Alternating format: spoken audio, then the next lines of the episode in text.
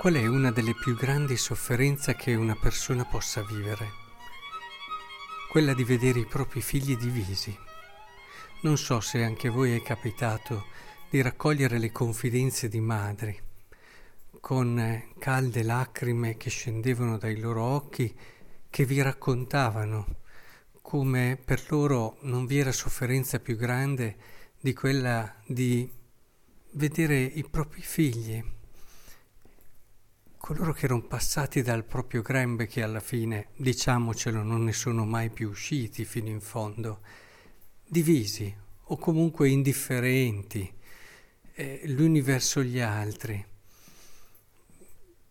Credo davvero che nell'esperienza di ognuno di noi, se ha avuto modo di parlare con queste madri, il loro volto, la loro sofferenza così intima, profonda, che va a toccare proprio ciò che di essenziale tu sei e vivi, eh, sia rimasta impressa.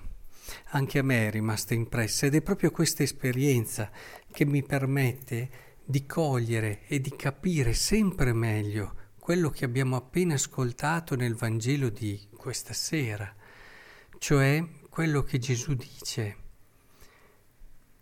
perché siano anch'essi in noi e siano una cosa sola, come tu, Padre, sei in me e io in te. È il desiderio profondo di Cristo, è il desiderio profondo di Dio.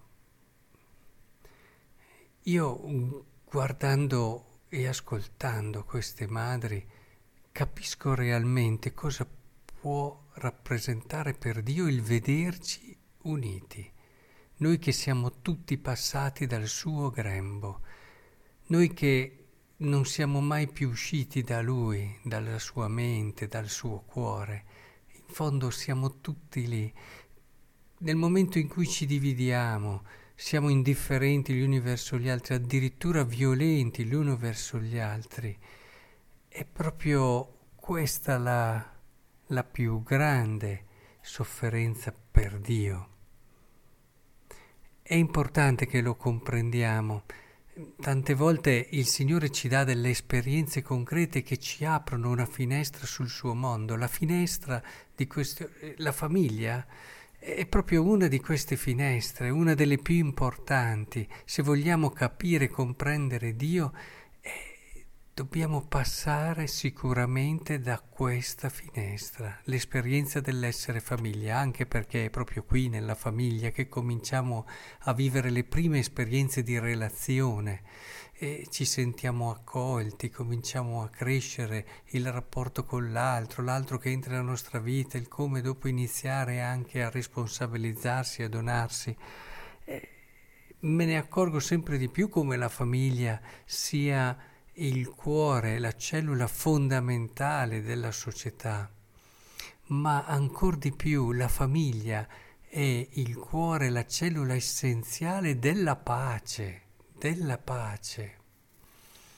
Non pensiamo che la pace è, sia costruita soprattutto con i trattati, con eh, anche la diplomazia, eh, dei politici con l'intelligence e tutti i sistemi di prevenzione. Queste sono cose importanti, ma il fondamento, ciò che spinge avanti la sostanza della pace non è lì, ma è in una famiglia sana. Vuoi lavorare per la pace? Mettiti al servizio della famiglia e fai sì che nella famiglia eh, si possano vivere quei valori e si viva quella riconciliazione, quella comunione, quel sentirsi uno che è essenziale per poter giungere alla pace. Non si arriverà mai alla pace se non avremo delle famiglie sane e solide. Se vuoi promuovere la pace, promuovi la famiglia. Il resto è importante, ma è sopra. È come se tu volessi costruire una casa trascurando le fondamenta. Le fondamenta della pace sono delle famiglie mature, delle famiglie che vivono fino in fondo la loro chiamata di comunione. Questo un po' lo rivediamo anche nella prima lettura dove ci sono come tanti dati di cronaca, ciò che sta sopra, allora la curiosità del comandante della corte, abbiamo l'intelligenza di Paolo che mette in contrasto farisei e sadducei e abbiamo anche il dato curioso di queste guardie che quasi si mettono si preoccupano per Paolo, nel senso che hanno paura che venga linciato e quindi lo salvano.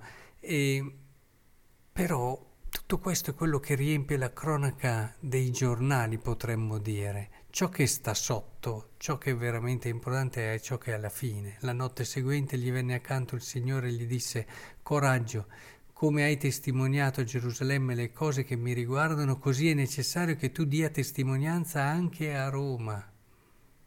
È proprio così, è proprio così.